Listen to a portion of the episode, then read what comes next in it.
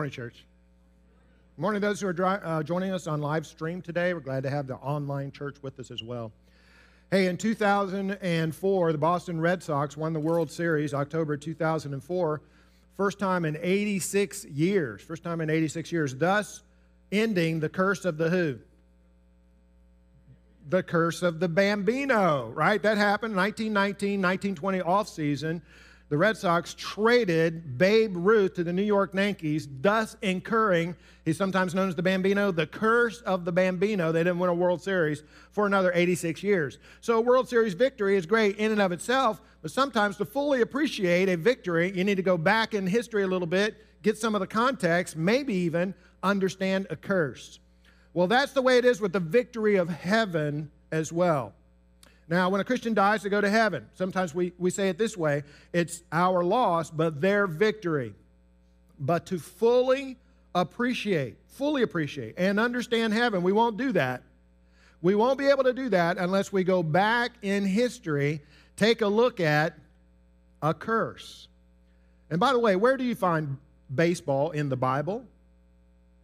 Yeah, Genesis 1 1 in the big inning. You know, and the, the sad thing is, it doesn't get any better than that today.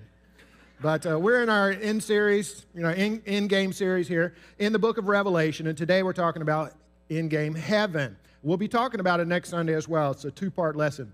But today, uh, we're going to say, we're going to make four statements about mankind and paradise. So today it's going to be all mankind and paradise this, mankind and paradise the other. And we're going somewhere with this, so, so hang with me. So the first statement is mankind in paradise together forever. God's original intent. Mankind in paradise together forever, God's original intent. So I'm going to read kind of a long passage from Scripture, Genesis chapter 1, verse 1, and verse 26 through 31. Scriptures will be up here on the screen. Please follow along. In the beginning, God created the heavens and the earth. Skipping in verse 26. Then God said, Let us make man in our image, in our likeness, and let them rule over the fish of the sea and the birds of the air and the livestock and over all the earth, over all the creatures that move along the ground. So God created man in his own image. In the image of God, he created him. Male and female, he created them. And God blessed them and said, Be fruitful and increase in number and fill the earth and subdue it. Rule over the fish of the sea, the birds of the air, and over every living creature that moves on the ground. God said, If I give you every seed bearing plant on the face of the whole earth and every tree that has fruit with seed in it, they'll be yours for food. And all the beasts of the earth and all the birds of the air and all the creatures that move on the ground, everything that has the breath of life in it, I give every green plant for food. God saw that it was so. God saw that all he had made, it was very good. And there was evening and morning the sixth day. Now, what I've just read to you, probably for the Christians who are here, pretty familiar account from Genesis chapter 1. We could call that the prototype. This is the way God set it up in the beginning, and this is the way God meant for it to be forever. All right, to, by paradise here, I'm referring to, of course, the Garden of Eden. I'm referring to the earth as it was originally created. So, mankind and paradise in this home that God created together forever. God designed this world to be our home, specifically designed it. He's good at that. Uh, there is a movie on YouTube. You can watch the whole thing, but I've got an excerpt for us today. It's called The Privileged Planet. And part of it is to show scientifically and mathematically how our environment, the Earth, our solar system, and so on, is specifically designed. There's at least 20 constants, they're called, that are designed for complex life, carbon based life, for mankind to exist. And so I'm going to show you a five minute clip from that movie. I want us to be impressed this morning by the science and the math, but also this is just another way of making the larger point here. This was God's intent for us to be on this planet forever. If you would roll that clip, please.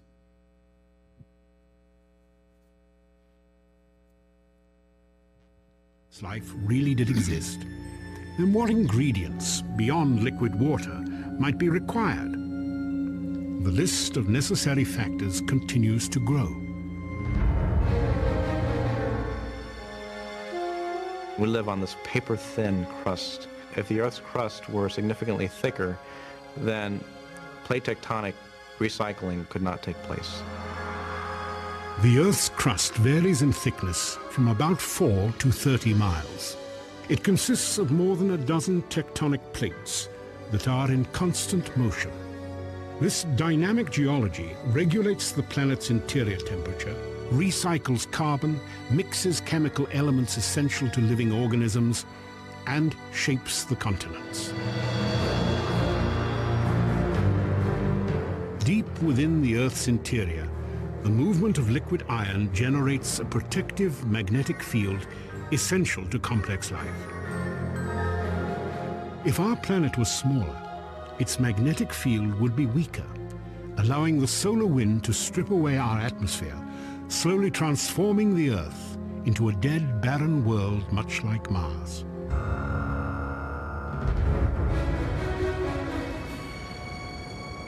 We need an oxygen atmosphere, and the oxygen-nitrogen um, atmosphere that the Earth has is necessary for complex life.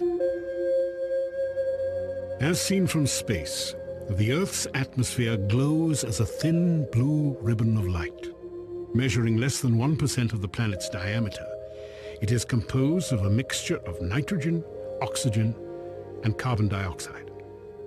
As a result, our atmosphere ensures a temperate climate, protection from the sun's radiation, and the correct combination of gases necessary for liquid water and complex life. For a size of planet like Earth, our moon is big. The current thinking is that if our moon didn't exist, neither would we. One-fourth the size of the Earth, the moon's powerful gravitational pull stabilizes the angle of its axis at a nearly constant 23.5 degrees. This ensures relatively temperate seasonal changes, and the only climate in the solar system mild enough to sustain complex living organisms. If we find life out there, especially complex or even intelligent life, it will be around a star similar to our own. We orbit what is known as a spectral type G2 dwarf main sequence star. It is well suited for our needs. If the Sun were less massive, like 90% of the stars in the galaxy, the habitable zone would be smaller. To remain within its boundaries, the Earth would have to be positioned closer to its star. Here, increased gravity would lock our planet's rotation into synchronization with its orbit. While one side of the Earth continually faced the Sun and increased radiation from solar flares, the dark side of the planet would lay shrouded in perpetual cold and ice. It is unlikely complex life could tolerate these drastic extremes in temperature. A lot of things went right on Earth to have uh, yielded complex life, absolutely. The number of factors that have been postulated um, has grown. Currently, the typical number you would see is, in a typical list, would have something like 20 we find that we need to be at the right location in the galaxy, that we're inside the circumstellar habitable zone of a star, that we're in a planetary system with giant planets that can shield the inner planets from too many comet impacts, that we're orbiting the right kind of star that's not too cool or not too hot, that we're on a planet that has a moon that can stabilize the tilt of its axis, that we're on a planet that's a terrestrial planet, a planet that has a crust that's just thick enough that it can maintain plate tectonic activity, but it has enough heat in its interior that it's still circulating its liquid iron core so it can generate a magnetic field. That it has an atmosphere that has enough oxygen to allow for complex organisms to survive. That it has enough water and enough continents to allow for the diversity of life or an active biosphere that you need to support complex creatures such as ourselves. All these factors have to be met at one place and time in the galaxy if you're going to have a planet as habitable as the Earth, which you need for complex and even technological life. Okay, boy, aren't we lucky that all that just happened? Well, no, it didn't just happen. In fact, NASA's SETI project hasn't even found another planet out there with liquid water on it. You have to have the liquid water just to start with. So, my point is remember my point mankind and paradise together forever. God built us his home, and that was his original intent. Second thing, mankind and paradise curse. Mankind in paradise curse, sin's destructive result. Back to Genesis chapter 3, starting at verse 17. to Adam, God said, Because you listened to your wife and ate from the tree about which I commanded you, you must not eat it. Cursed is the ground because of you. Through painful toil, you will eat of it all the days of your life. It will produce thorns and thistles for you. By the sweat of your brow, you will eat your food until you return to the ground, since from it you were taken. For dust you are, and to dust you will return. So the Lord God banished him from the Garden of Eden to work the ground from which he had been taken. Now, if you have any religious background at all, maybe grew up in a church, you're familiar with the basic outlines of the story here. I didn't read it all, but Adam and Eve in the Garden of Eden, they were forbidden to eat the fruit and they ate the fruit, and so everybody starts getting cursed by God. So God curses the serpent, God curses Adam, He curses Eve, and He curses the ground. We saw here. Why did God curse the ground? I mean, come on, God, what do you have against the ground? The ground's the only innocent party here that didn't do anything wrong. Hey, um, it's a great question. What we believe it is is this mankind and the ground, the earth, are inextricably linked. What happens to one happens to the other right? Because from the ground, man was created. God scoops up the dust of the earth, forms and fashions it, breathes life into it, and you have a man. And when, when we die, we go back to the earth. So wasn't my point here is it's not just man that's cursed, we know that, but it's the ground and the, the, the creation that's cursed as well. And the New Testament sheds even more light on the extent of this curse in creation. Romans 8:19 for instance. Paul writes, For all creation is waiting eagerly for that future day when God will reveal who his children really are. Against its will, all creation was subjected to God's curse. But with eager hope, the creation looks forward to the day when it will join God's children in glorious freedom from death and decay. For we know that all creation has been groaning as in the pains of childbirth right up to the present time. How much creation was cursed? All creation. Says it three times. What's included in all creation? Apparently, the heavens and the earth that were created in Genesis chapter 1. If it was created, it's included by Paul in all creation. So that means this is the curse did not just come upon the Garden of Eden, it didn't just come upon our planet. It's not just a global curse. It's a universal curse. It takes into account our solar system, our galaxy, and all of the galaxies. Because all of this, apparently, was to be under the dominion of Adam and Eve and their progeny. So that's how far the curse extends. I mean, we're so used to living on a planet where death surrounds us. Plants die, animals die, we die. We're so, and, and it's easy to think, well, it's always been that way. It hasn't always been that way. Death was never in God's original intent as far as we can tell. And the Bible says, 1 Corinthians 15 21, death came through a man. So before that, that sin and that fall, apparently, Adam and Eve were going to live forever. Most living things probably were. But death was introduced by sin and the curse. C.S. Lewis is a name that some of you may recognize, wrote the Chronicles of Narnia, The Lion, the Witch, and the Wardrobe, and other things. But he also wrote science fiction you know, a science fiction space trilogy. And in the second book of that trilogy is called Perelandra. And there the author, C.S. Lewis, imagines Venus as an Edenic planet with two inhabitants, a man and a woman. They're like the prototype Adam and Eve. But they haven't sinned. And so there's been no fall. So he gets to imagine this pristine planet, what the plants would be like, and what the animals are like, a planet that's not under a curse. However, the tempter is on his way. And so the, pro, the uh, protagonist, Ransom, gets in his spaceship and he's traveling from Earth to Venus to prevent the man and the woman on Perelandra, the Venus, from falling to the temptation. So they won't experience the same thing that happened on Earth. So that's what the story is all about. Now we know today that's not possible. Number one, because Venus is uninhabitable. But number two, if what we said right here so far is true, Venus is already cursed. Mars is cursed. Saturn is cursed. Every planet in our solar system is cursed. And every other solar system and galaxy is under the curse. Mankind and paradise cursed. All of creation. Okay, thirdly, third statement we want to make mankind and paradise redeemed. Redeemed. Christ's decisive victory. A number of verses here. Galatians 3:13. Christ redeemed us from the curse of the law by becoming a curse for us. 1 John 3:8. The reason the Son of God appeared was to destroy the devil's work. Revelation 22 3. We finally get to Revelation here. No longer will there be any curse. Mankind and paradise redeemed by Christ's decisive victory. What does that word mean? That's religious jargon. That's a God word. Redeemed. Well, let's say you get yourself in a tight spot financially. You're going to get paid at the first of the month, June. You got a few days left here in May, and you got you're out of money, but you got a bill that's due. You got to pay.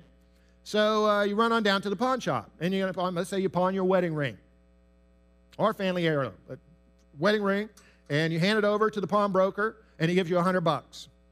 Okay, so you haven't sold it, you pawned it. It's collateral. It's like a loan. You got, so you got maybe a six month term here. So you use that hundred dollars, you pay the bill, you get through your hard, your tough spot, you get paid the first of the month. Now you're flush with money. So you go back to the pawnbroker you pay him back the 100 bucks plus interest, and he gives you back the ring. What have you just done? You have redeemed. You've redeemed your ring. Or you've redeemed, redeemed that heirloom. It means you bought it back. That's what the word means. It means to buy back. And so the idea here, when the New Testament says Christ redeemed us from the curse, it means, first of all, that God owned us. We belong to God. Why do we belong to God? Why does He own us? Because he created us. That's how it works with creation. Psalm 24, 1 and 2 The earth is the Lord's and everything in it. The world and all its people, we all belong to him. Why? For he laid the earth's foundation on the seas and he built it on the ocean depths. So God created the earth, he created the heavens, he created us. By virtue of creation, we belong to God. If you create something, you own it. If you write a book, you have copyrights. If you invent something, you get a patent, that's your patent. It belongs to you. What you create, you own. We, God owned us, and then we sinned ourselves away. Came under the curse of death? The punishment of eternal death. And you know this, just another way of saying it. When Christ came, he, he redeemed us. He bought us back from death by paying that price for us. When he died on the cross, it's a substitutionary death. He suffers the penalty of eternal condemnation in our place, thus buying us back for God. Not just us, though. Remember the whole message today mankind and paradise. Christ redeemed us, and he also redeemed the creation. I got some lyrics from a song I'm going to put up here. Now, my first quiz was for baseball fans. This quiz is for you religious types out there. Read these lyrics and you see if you can tell me what hymn this, these lyrics come from. No more let sins and sorrows grow, nor thorns infest the ground. He comes to make his blessings flow far as the curse is found. What's that song? Joy to the world, right? Joy to the world. No more let sins and sorrows grow. He comes to make his blessings known. How far? as far as the curse is found. How far is the curse found? That curse is in every cell of our bodies. Uh, that's why we struggle with sickness. That's why we struggle with cancer. That's why we struggle with heart disease. That's why we get sick and die. That curse is in our ground. That's why people are suffering right now in Oklahoma from tornadoes, from there are floods, there are hurricanes, there are droughts. Why? This, this world is under a curse. That's why there's so many dead planets out there. I don't think all those planets were dead to begin with, but but there are dead planets out there. As far as the curse is found, that's where the effects of redemption are to be felt. You ever uh, heard this acronym? Here's another one, another little quiz for you. NIMBY. N-I-M-B-Y. What does that stand for? Anybody know? NIMBY? Not in my backyard. That's right. Not in my backyard. So uh, somebody wants to build a nuclear reactor waste dump? Not in my backyard. A brain destroying cell phone tower? Not in my backyard. A crime magnet crack house? Not in my backyard. It's about people who are just taking a stand, maybe for their neighborhood or their environment, the world, just saying, hey, I'm drawing a line here. Not in my backyard. Not going to happen. This is what God did. I mean, Satan is like a, a cosmic home invader. He came into the, the home that God created for us. He invaded it. He brought his curse with him. And when Jesus comes, he does his work of redemption, dies on the cross, God draws a line in the sand, says, Not in my backyard, Satan. You've come this far and no further. He pushes back. God has never relinquished the original deed of ownership that he has on you or on this planet or all of creation. Mankind and paradise redeemed. Christ's decisive victory. And then we got one more. One more statement. Mankind and paradise restored the final chapter. Mankind and paradise restored. All right, three or four more verses here. Starting in the Old Testament, an Old Testament promise from God. Isaiah 66, 22. Behold, I will create new heavens and a new earth. 2 Peter 3:13. In keeping with this promise, what promise? Peter, well, the promise we just read from the Old Testament. And keeping with that promise, we're looking forward to a new heaven and a new earth, the home of righteousness. Revelation 21:1. Then I saw a new heaven and a new earth. For the first heaven and first earth had passed away. And Acts 3:21.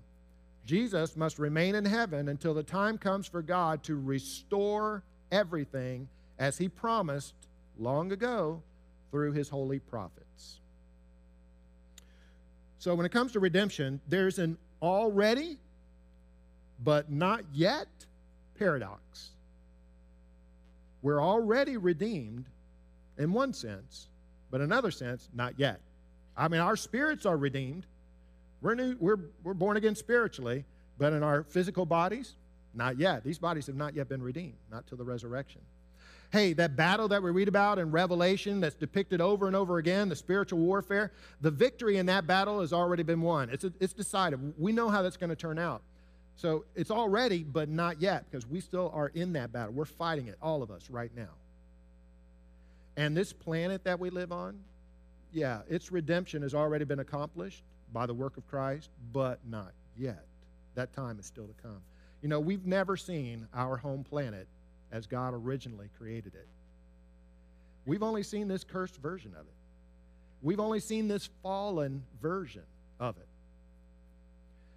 But even still, as fallen as it is, it still ha- there's still enough beauty there of its original essence to make our hearts sing sometimes. We just we love our home planet.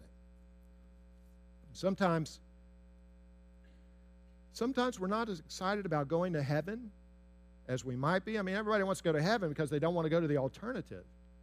But we're not really excited about it because the vision of heaven that we've often been sold is of disembodied spirits flitting from cloud to cloud, plucking harps and singing in a never ending church service. That does not do it for a lot of people. Now, how many people here play the harp? Yeah, see? That doesn't do it. I, not even for me, and I'm a preacher. But that's not really really the picture of heaven that we get from the Bible. I preached on heaven a few years ago, and a lady in our church wrote me this email afterwards because I said, You don't really want to go to heaven.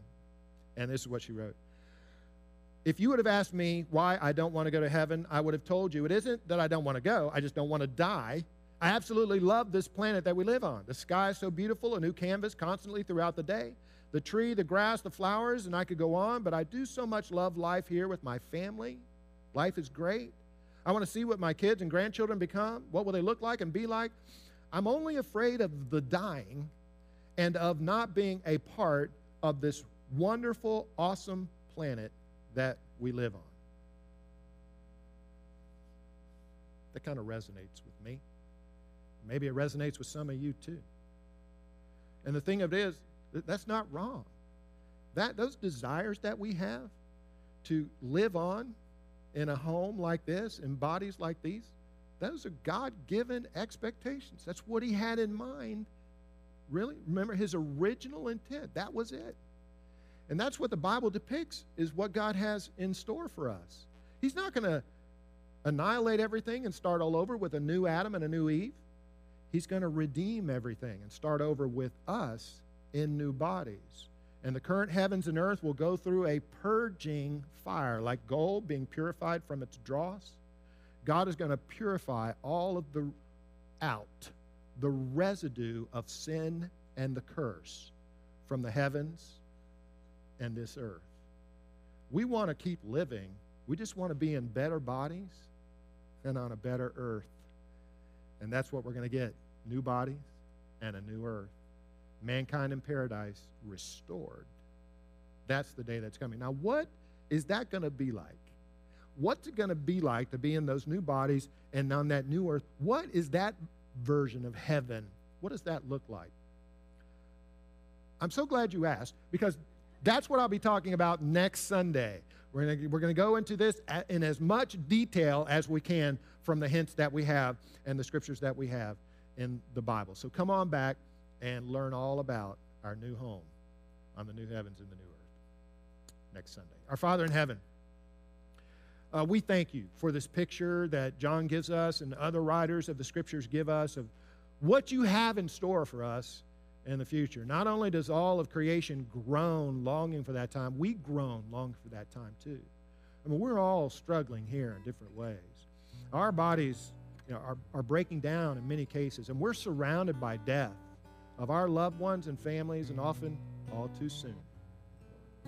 So we so love you for your promise of redemption through Jesus, not just the forgiveness of sins, but giving us the bodies that we should have had to begin with, and a new home on the new earth, the home of righteousness. In Jesus' name we pray.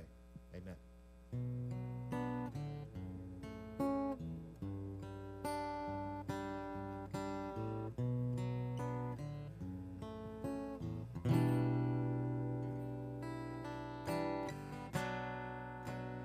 Savior, I come, quiet my soul.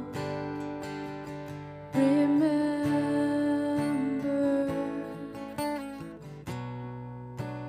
redemption's hill, where your blood was spilled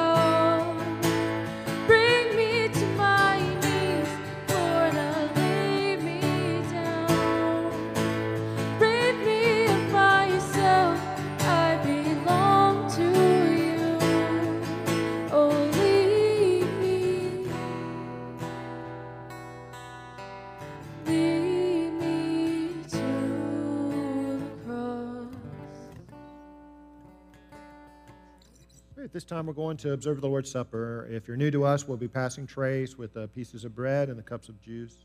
And as that goes by, just take, uh, take up those emblems. After a time of meditation, you may partake. We do this every Sunday here at Vera Christian Church. Well, this is for all Christians who are here today. You know, it's Memorial Day weekend, and that, that's the day. Memorial Day is when we remember those who uh, died in the service of our country, in the armed services, various branches. So that's it's more than just uh, picnics and sales. It's Memorial Day. Well, every Sunday, in a sense, it's Memorial Day, isn't it? Every Sunday, we Christians come together and we have communion, and what we're doing is we're remembering the one, the one, who gave his life, who died, so that we can not only have forgiveness but freedom, freedom from our sins. Our Father in heaven, we thank you for what these emblems represent the bread representing Jesus' body, and the juice that represents his blood that was shed for us, giving the greatest sacrifice one could ever give uh, for his friends. In Jesus' name, amen.